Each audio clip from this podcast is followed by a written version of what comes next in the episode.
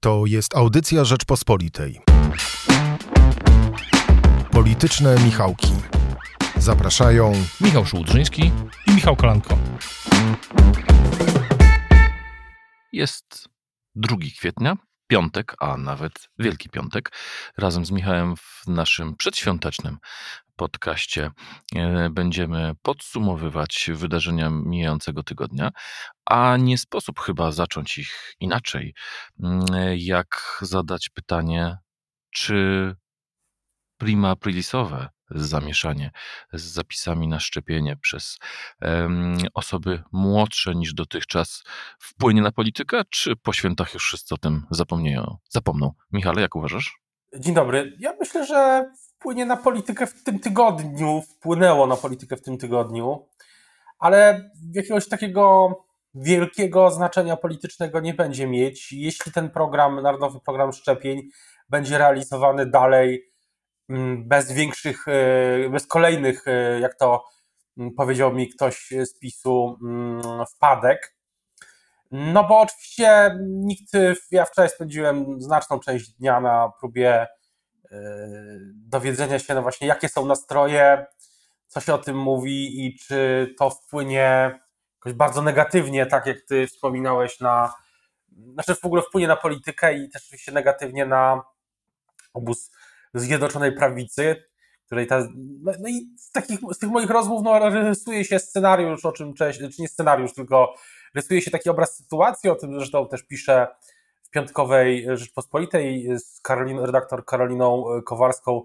E, piszemy taki, mamy taki polityczno-medyczno e, organizacyjny tekst o szczepieniach mm, na jedynce gazety, że raczej nie, że, że na dłuższy termin, jeśli ten program szczepień no, będzie teraz przebiegał w miarę sprawnie, a czekają nas e, kolejne jego etapy i też masowe szczepienia, a tego się już nie da zrobić bez współpracy i z samorządami i z pracodawcami.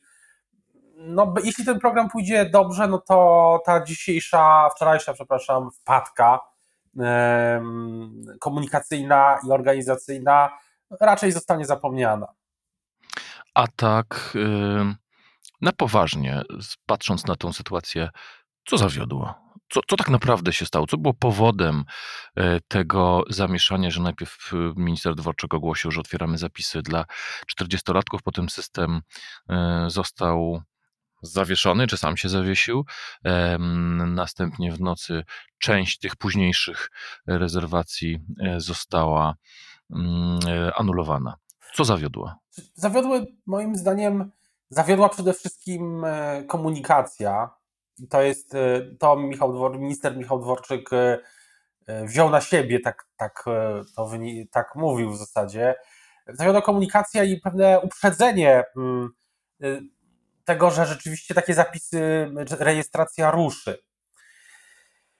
I to jest, myślę, jedna rzecz. A druga, co do tego błędu mm, systemu, no to są różne też teorie. Też pewnie o nich e, słyszałeś. No jedna z nich głosi, że to wcale nie błąd systemu, tylko że interwencja mm, sił e, najwyższych, najwyższych władz e, partii, czyli mówiąc wprost, prezesa PiS, no, który dostrzegł nie, niekoniecznie dobrą optykę, w której setki tysięcy ludzi starszych czeka na szczepienia, a młodsi mm, 40-latkowie, dużo młodsi, no będą się, się, będą masowo szczepić i to wkrótce, bo wiele osób zaszczepiło się wczoraj i dzisiaj. Ja myślę, że każda zaszczepiona osoba to dobra informacja, bo y, zmniejsza populacyjną transmisję wirusa, no i oczywiście też jest aspekt y, no, ludzki, tak, no, każda y, każdy przypadek COVID-19 może nie, niekoniecznie może kończyć się tragicznie, ale może też kończyć się no, przejściem w stan bliski inwalidztwu. W zasadzie, w zasadzie są, są, dziesiątki już raportów, informacji o tym, że COVID może być, może być długi, long COVID i może być też po prostu mieć bardzo negatywne efekty na stan e, umysłowy, na percepcję, kognicję i tak dalej. Więc myślę, że każda osoba zaszczepiona to dobra wiadomość. Ten pomysł ogólnie był chyba dobry, nie wiem, czy się ze mną zgodzisz, ale jest teoria, że on został zastopowany nie tyle ze względu na jakiś błąd systemu, tylko po prostu na to, że optycznie okazało się to niezbyt y, korzystne w, takim właśnie obrazie sytuacji, że starsi czekają, a młodsi przez to, że mają też są też bardziej zinternetyzowani, scyfryzowani oczywiście, no to mogą się szczepić. No, mnie w tej całej sprawie uderza tylko jedno, że skoro y, na wczoraj i na dzisiaj, bo późniejsze terminy zdaje się zostały anulowane, można się było zapisać, e, to znaczy, że były wolne miejsca i były wolne mm, szczepionki. W związku z tym e, tak naprawdę im więcej osób się zaszczepi, tym tym lepiej, żeby się żadna z, e, z szczepionek nie zmarnowała. E, mam do Ciebie pytanie następujące, dlatego że wspomniałeś tutaj mm, interwencję mm, Jarosława Kaczyńskiego. bo nie udało mi się niestety wczoraj ani dzisiaj jeszcze rano potwierdzić. To, to proszę traktować na zasadzie takiej informacji krążącej w obozie Zjednoczonej Prawicy, że to prezes Kaczyński zainterweniował, ale też nie byłem w stanie tego potwierdzić, więc też E, dlatego mówimy o tym w podcaście też. E, jak mówię, to, to jest coś bardziej na zasadzie takiej pogłoski. Ale chciałem Cię zapytać o właśnie tą postać, czyli o samego prezesa Kaczyńskiego, e, który udzielił portalowi niezależna.pl albo, Niezależnej Gazecie Polskiej, czy Gazecie Polskiej, w każdym razie na portalu Niezależna ten wywiad się udzielił, się tę pokazał, w którym mogliśmy przeczytać, że póki rządzi Prawo i Sprawiedliwość, nikt nie narzuci nam ideologii gender ani LGBT. Myślisz, że to jest dzisiaj największy problem, z którym się boryka Polska? Nie, absolutnie nie. Moim zdaniem też problem y, zmyślony.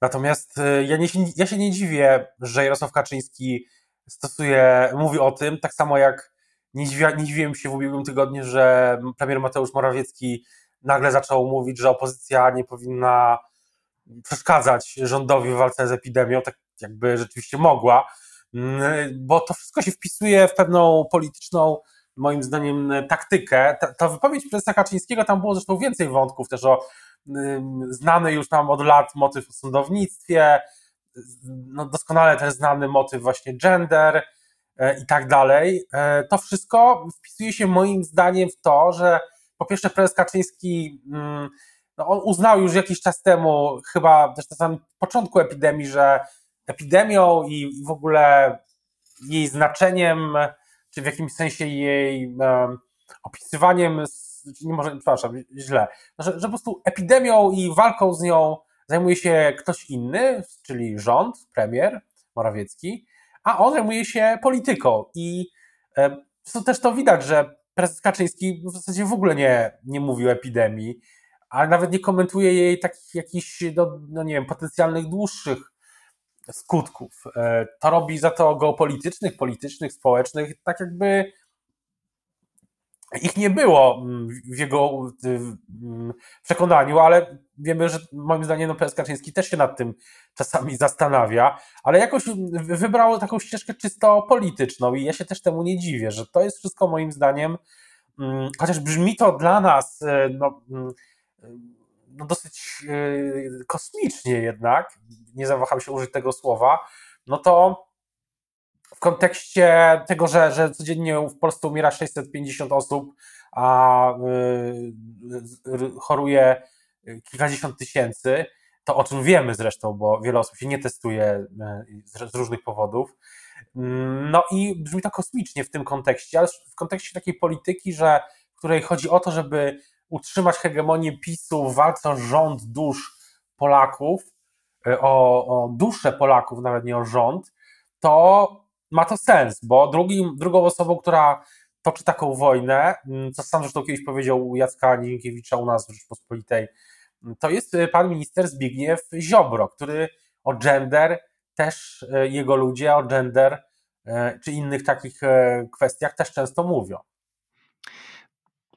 Powiedziałeś, że pandemią, walką z kryzysem gospodarczym, z nią związanym i wszystkim, co, co z tym się mm, jakoś jest w tej orbicie koronawirusowej, zajmuje się premier Mateusz Morawiecki, natomiast Jarosławowi Kaczyńskiemu zostaje polityka. Ale jak czytałem ten wywiad, to mm, nie miałem wrażenia, żeby to była polityka, tak? bo dywagacje e, prezesa Kaczyńskiego o tym, że tutaj oto no, de facto zachodnia cywilizacja popełnia samobójstwa, że nie mówi się o kobietach kobiety, tylko osoby z macicami i tak dalej. To jest wszystko świetne dla publicysty, ale dla wicepremiera odpowiedzialnego za bezpieczeństwo e, to są tematy, powiedziałbym, no takie czysto ideologiczne. E, ja rozumiem tę, tę, tę polemikę i tą, tą nieustanną polemikę ze Zbigniewem Ziobro, który e, cały czas mówi, że to tak naprawdę on reprezentuje prawdziwą prawicę, a Mateusz Morawiecki mm, nieustannie łamie obietnice wyborcze, ponieważ proponuje rozwiązania, które są niezgodne z programem, e, z programem PiSu. Mm, ale Jarosław Kaczyński nie jest wójciem dobrą radą, e, który e, opowiada na imieninach kawały o tym, jak na świecie się, e, co to są za, za dewiacje na świecie, tylko jest szefem Komitetu do Spraw Bezpieczeństwa, wicepremierem nadzorującym służby specjalne, mm, nadzorującym ministra obrony narodowej, ministra spraw wewnętrznych, a nawet podobno ministra sprawiedliwości. No właśnie, i też wydaje się, że, że ja się zgadzam tym, do czego też y, zmierzasz, że jak rozumiem, e, że kilka miesięcy po tym już, e, ładnych kilka miesięcy po tym, jak Jarosław Kaczyński wszedł do rządu, no można się naprawdę poważnie zastanowić, o co chodziło, bo zarówno pod tym względem, o którym ty mówisz, e, tej kreowania polityki bezpieczeństwa, bo tak to miało być. Przecież sami słyszeliśmy te gromkie zapowiedzi polityków PiS, że teraz ta polityka bezpieczeństwa będzie lepiej kreowana, bardziej sprawniej, dotycząca też nie tylko wymiaru sprawiedliwości, ale wszystkich tych sfer, że przełamie to pewne silosy, że prezes Kaczyński będzie, będzie się tym zajmował i będzie, mhm, no będą zmiany jakieś, no to można się zastanowić, jakie, co ten komitet w ogóle zrobił, czy on się w ogóle spotyka i jak często. Mam wrażenie, że politycy PiS nie bardzo nawet e, chcą myśleć o tym, a co dopiero odpowiadać na pytania dziennikarzy czy opozycji, pytania, które muszą paść właśnie ze względu na państwo. No ale druga rzecz jest taka, że politycznie, jeśli prezes Kaczyński miał łagodzić spory w koalicji i koordynować spory, koordynować pracę lepiej rządu i dlatego wszedł do tego rządu, takie były przecież te deklaracje, no to można chyba jednoznacznie stwierdzić, że ten pomysł się nie udał. No więc właśnie, bo konfliktów wewnątrz koalicji jest więcej niż e, mniej. E, ostatnim bardzo ciekawym e, elementem tej całej mm, chciałem powiedzieć układanki, ale to nie jest układanka, tylko podgryzanka. Był atak wiadomości na Pawła Borysa, szefa Polskiego Funduszu Rozwoju, który tak naprawdę jest wehikułem polskiego państwa e, do rozmaitych e, spraw od inwestycji, ratowania upadających przedsiębiorstw e, po wypłacanie pieniędzy przedsiębiorcom w ramach tarczy antykryzysowej. No i według wiadomości to Paweł Borys jest odpowiedzialny za to, że mm, zatrzymany w Warszawie gang sutenerów dostał 200 tysięcy PFR na ratowanie miejsc pracy. Widzieliśmy w materiale wiadomości mm, te miejsca pracy, czerwone światła i skąpo ubrane mm, panie y, i co jakiś czas wizerunek y, Pawła Borysa i przypomnienie, że o, pracował kiedyś za czasów Platformy w y, banku. PKO, tutaj też akurat autor popełnił błąd, ale mniejsza z tym. E, autor no materiału, żeby, żeby było jasne. Autor materiału, tak jest, a na końcu dowiedzieliśmy się, że Polakom jest po prostu przykro. Też ci było przykro, jak oglądałeś ten materiał? Powiem szczerze, że, że, że przykro, myślę, może być. To, to w ogóle myślę, że przeszliśmy Twitter, czy ta dyskusja twitterowa przeszła nad tym słowem właśnie, że Polakom jest przykro na, na, na porządek, do porządku dziennego, ale jednak, jednak te słowa zdumiewają. Y, ja rozumiem, że znaczy ludzie, którzy oglądają, tak jak z naszej perspektywy dziennikarskiej, to, co jest e, ten materiał, no nie wiem jak go nazwać, chciałbym go nazwać informacyjnym, ale nie, nie, nie bardzo pasuje mi to słowo. Tutaj. Nazwijmy to produkt medialny. Produkt medialny i jeśli, ja rozumiem, że my się już niczemu nie dziwimy, bo robimy, bo oglądamy to już parę lat, ale jednak zastanówmy się na chwilę, no jednak Polakom jest przykro, e, no, autor tego, produktu, no, tego materiału twierdzi, że Polakom jest przykro z powodu jakiegoś, z powodu mm, tego, że e, ktoś gdzieś wyłudził jakieś pieniądze z tarczy i to wina Pawła e, Borysa. Mm, natomiast, jak rozumiem, Polakom nie jest przykro przez to, przez, z tego powodu, że przez ostatnie miesiące było kilkadziesiąt tysięcy nadmiarowych, e, tak zwanych, nie, lubię tego słowa, ale dziesiątki tysięcy osób po prostu e, zmarły z powodu epidemii i jej skutków, to nie jest e, powód, jak rozumiem, do tego, że Polakom nie jest z tego powodu przykro, ani z tego powodu, że upadły, upadło bardzo wiele firm, albo jest na granicy wytrzymałości. Wielu ludzi straciło, mimo tego, że rząd rzeczywiście wspiera, próbuje wspierać wiele branż, no wiele osób od roku no, nie pracowało, bo zajmuje się nie wiem, eventami, zajmuje się e, jakimiś innymi branżami, jest pracuje w branżach, w których no, nie ma pracy, bo nie ma tych branż w tej chwili. I te, tego jakoś, o tej, o tej przykrości jakoś e, nie oglądam tego programu codziennie, ale jakoś nie, słyszałem. E, natomiast jest, e, jest ten produkt tak skonfigurowany, że właśnie Polakom jest przykro z powodu tego, co się e, rzekomo właśnie wydarzyło. No, wydaje mi się, że to jest jednak rzecz, którą, którą warto chyba podkreślić, że, że uznano, że to jest temat, który jest przykro. Co ciekawe, mm, równie wielkie wrażenie, jakie wywarł na mm, komentariacie e, ten materiał, Mm, w wiadomościach, e, wywarło również to, co działo się dzień później, e, ponieważ w obronę Pawła Borysa mm, zaangażował się nie tylko jego bezpośredni zwierzchnik, czyli premier Mateusz Morawiecki, ale również Andrzej Duda, Jarosław Gowin, kilku polityków PiSu, kilku wiceministrów. Co to był w takim razie atak na premiera Morawieckiego i w związku z tym trzeba było premiera Morawieckiego bronić? No tak to jest, y, tak to jest interpretowane, ale ja to traktuję jak taką mm, wojnę, może nie pozycyjną, ale taką wojnę partyzancką.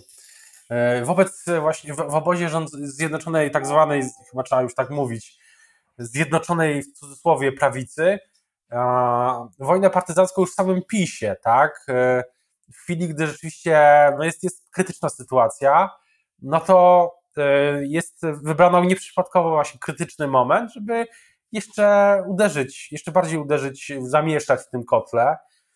I e, no tak jest interpretowane to rzeczywiście mm, jako atak na samego premiera. Moi rozmówcy się zastanawiają, bez konkluzji tutaj też, e, na ile to był atak autoryzowany no właśnie w centrali partii na Nowogrodzkiej, a na ile nie. Mm, Natomiast na pewno dosyć poważny.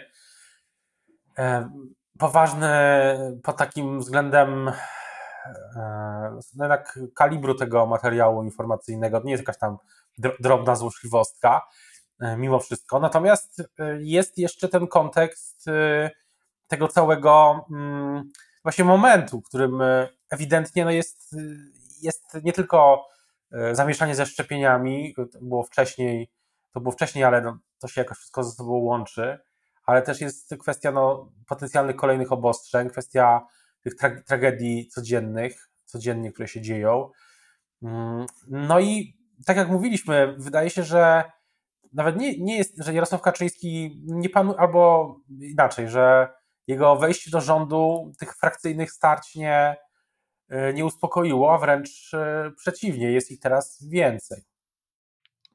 Mówisz, e, że kwestią otwartą, tak? czyli, czyli, czyli kwestią nie wiemy na ile to było autoryzowane ja, ja nie wiem.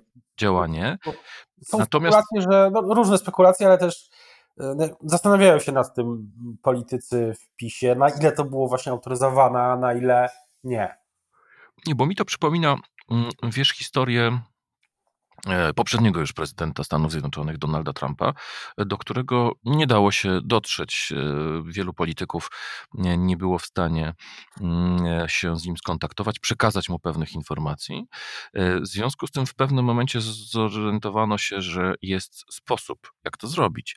Mm, trzeba było się umówić na wywiad do Fox News albo zrobić, przekazać mm, Foxowi jakąś informację, który następnie ją przekazywał a prezydent Trump wiedzę o świecie czerpał z Fox News i dzięki temu o tym się dowiadywał, co ktoś mu e, chciał przekazać. E, może to działa tak samo. Tutaj wiadomo, że telewizja publiczna ma widzów, ale ma też tego jednego e, najważniejszego widza i być może to był jakiś właśnie przekaz skierowany do niego. No, popatrz, kim ten Morawiecki się otacza. Może tak być, a to E, to jest na pewno, to jest bardzo ciekawa, ciekawy, ciekawa rzecz. Ja mam jeszcze jedno inne, inne skojarzenie, że kiedyś Adam Hoffman, były rzecznik PiS, mówił o tysiącu Wietnamów, że PiS powinien platformie zrobić i zresztą robił. Tysiąc Wietnamów, tysiąc miejsc, gdzie powinna być wojna pozycyjna i, i, i mieć, żeby, żeby PiS tysiące, w tysiącu miejsc robił kłopoty platformie i tak się częściowo działo. Ale też mam wrażenie, że ten, to, o czym mówimy, to jest jeden z takich Wietnamów, który miał być dla ekipy premiera Morawieckiego. Taki kolejny temat, który zmusza ich, zmusza ją do reakcji, do organizacji wsparcia w chwili, gdy te zasoby, bo to jest najważniejszy zasób, czas, muszą być przekierowywane gdzieś indziej.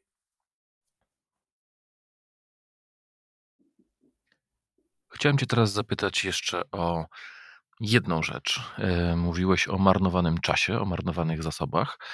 E, co robi Sejm i dlaczego PiS przegrywa kolejne głosowania.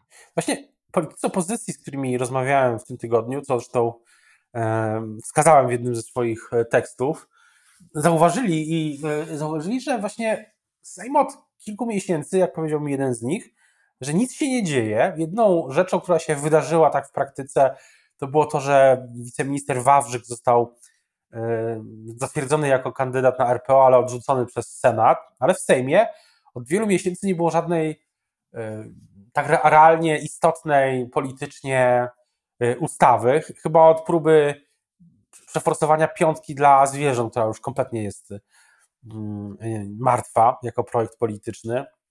Żadnej ustawy dużej takiej nie było. To politycy opozycji zauważyli, a jednocześnie e, nie sposób nie zauważyć, że nawet takich drobnych pomysłach czy projektach, jak, jakiś pakiet akcyzowy, znaczy to może nie jest drobne, przepraszam, to jest ważne, no ale politycznie to nie budzi żadnych emocji. E, PiS e, potrafi przegrać mm, głosowanie. I co więcej, mm, na tutaj akurat jest sprawa kamperów i po, po, po opodatkowania kamperów i poprawki, którą forsował Krzysztof Bosak z, z Konfederacji i ewidentnie udało mu się przekonać nie tylko polityków e, Jarosława Gowina, ale też część polityków Solidarnej e, Polski. Natomiast e, jest jeszcze jedno głosowanie, na które warto zwrócić uwagę, które mm, troszeczkę mogło umknąć, ja mam cały czas taką teorię, że polityka, że Polacy zwłaszcza no nie postrzegają tej polityki od dawna, tak jak nawet e, z jeszcze mniejszą uwagą, czy, czy z niewielką uwagą, no bo jest, jest pandemia, jest są tematy typu, kiedy moje dziecko, jeśli ktoś ma dzieci, wróci do szkoły, albo, no nie wiem, jeśli ktoś jest e, miłośnikiem teatru, no to kiedy pójdę do teatru, albo no dziesiątki spraw. Ale jest głosowanie w sprawie konwencji antyprzemocowej, wypowiedzenia konwencji e, antyprzemocowej.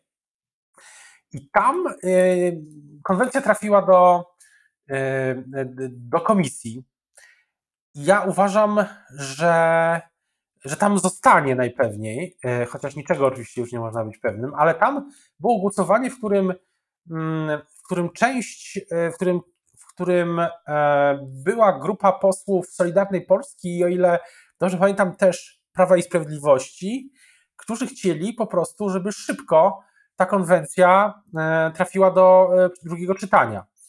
I tak się nie stało, ale to zostało w PiSie odnotowane, że tam jest jakaś grupa wspólna, to znaczy wspólna grupa e, między PiSem, częścią PiSu, a Solidarną Polską.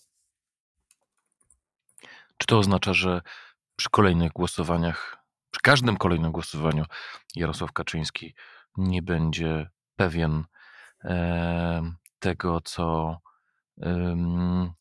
w wyniku tego głosowania? E, no jest, jest, taka, jest takie ryzyko. E, jest takie ryzyko. 20, 27 osób z Zjednoczonej Prawicy, e, głównie właśnie politycy Solidarnej Polski, ale nie tylko, no bo jest ich mniej niż 27, głosowali za niezwłocznym odrzuceniem, niezwłocznym przesłaniem tej komisji, tej ustawy do drugiego czytania. 11 z Konfederacji, tu żadnego zaskoczenia nie ma, 27 ze Zjednoczonej Prawicy i 400, 400 osób, 400 e, posłów było przeciwko, czyli cały ten mainstreamowy, nazwijmy to, PiS. No i to, to musi budzić pewną konsternację na Nowogrodzkiej, bo kto wie, czy nie będzie tak na przykład z głosowaniem nad zasobami własnymi Unii Europejskiej.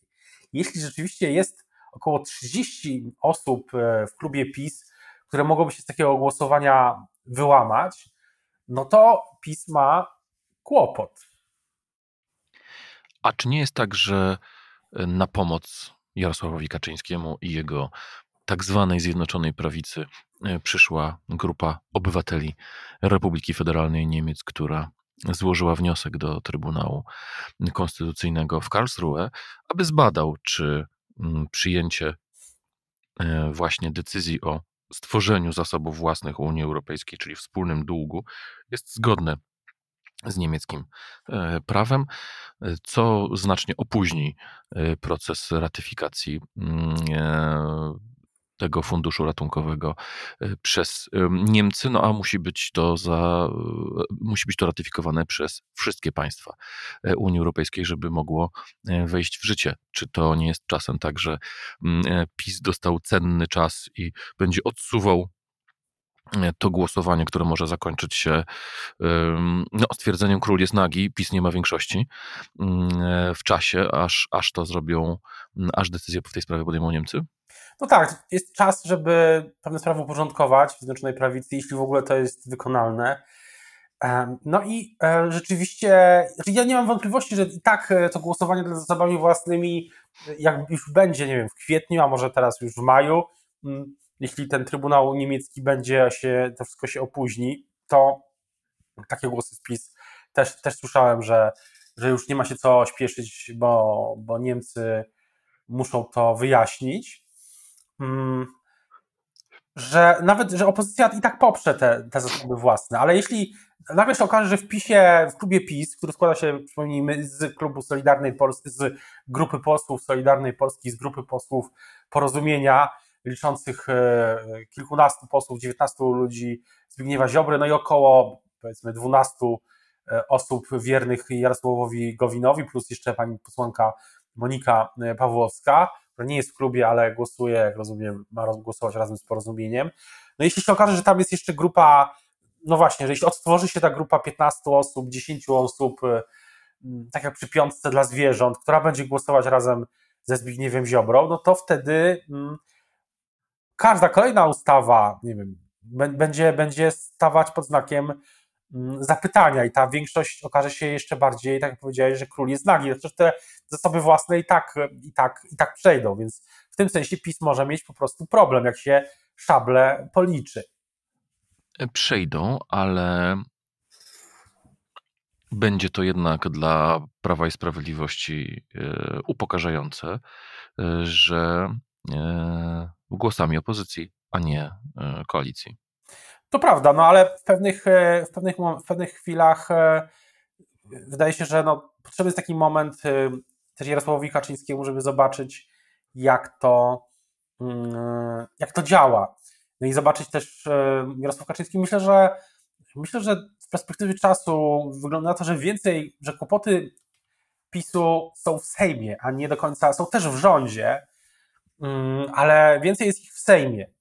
Tak mi się wydaje, że, że w Sejmie y, jest większy problem i y, z tego punktu widzenia ta decyzja Jarosława Kaczyńskiego, żeby wejść do rządu, no nie jawi się już jako szczególnie trafna, chociaż no zobaczymy. Może, może będzie taki moment za chwilę, gdy politycznie okaże się to, że to miało sens. E, skoro mówiliśmy o zasobach własnych i Unii Europejskiej, jak rozumiesz czwartkowe spotkanie, e, w którym e, wziął udział premier Morawiecki na zaproszenie Viktora Orbana? Był tam również Matteo Salvini, przewodniczący Ligi.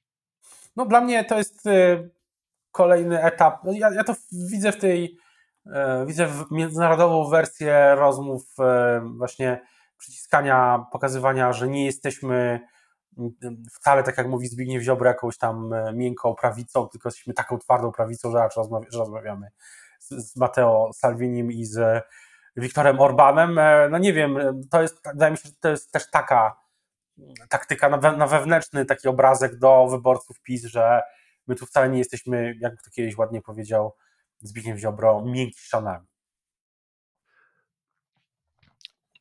To słowo miękiszon niech zostanie y, z nami przez te najbliższe dni, ponieważ cały spór y, w rządzie y, dotyczy tego tak naprawdę, do kogo przygnie miano miękiszona. A my się już z Państwem żegnamy. Życzymy. Dobrych, jeśli to możliwe, mm, można powiedzieć, zaszczepionych świąt, możemy tak powiedzieć? Dobrych, zdrowych, zdrowych przynoszących zdrowych. nadzieję tak. E, świąt Wielkiej Nocy. Mam nadzieję, że za rok e, te święta będą wyglądały inaczej, chociaż e, przykro to mówić, ale w, w, w grudniu też tak mówiliśmy o tej Wielkanocy. To prawda. To prawda. Ale dobrego... dobrych, właśnie mm, zdrowych, dużo zdrowia, w miarę możliwości też spotkań z rodziną, jeśli ktoś jest zaszczepiony, rodzina jest zaszczepiona, e, e, nasi, nasi bliscy, to, to wtedy tak. No jeśli, więc no i to jest, e, oby następna, następna Wielkanoc była już rzeczywiście inna. Tak jest, więc dla Państwa najlepsze życzenia, a dla naszych mm, wydawcy Magdaleny Burkiewicz i realizatora Michała Patyry serdeczne podziękowania za współpracę przy tym e, podcaście i zapraszamy do wysłuchania innych audycji Rzeczpospolitej. Do usłyszenia. Podziękowania też, pozdrowienia. Do usłyszenia. Słuchaj więcej na stronie podcasty.rp.pl. Szukaj Rzeczpospolita Audycje w serwisach streamingowych.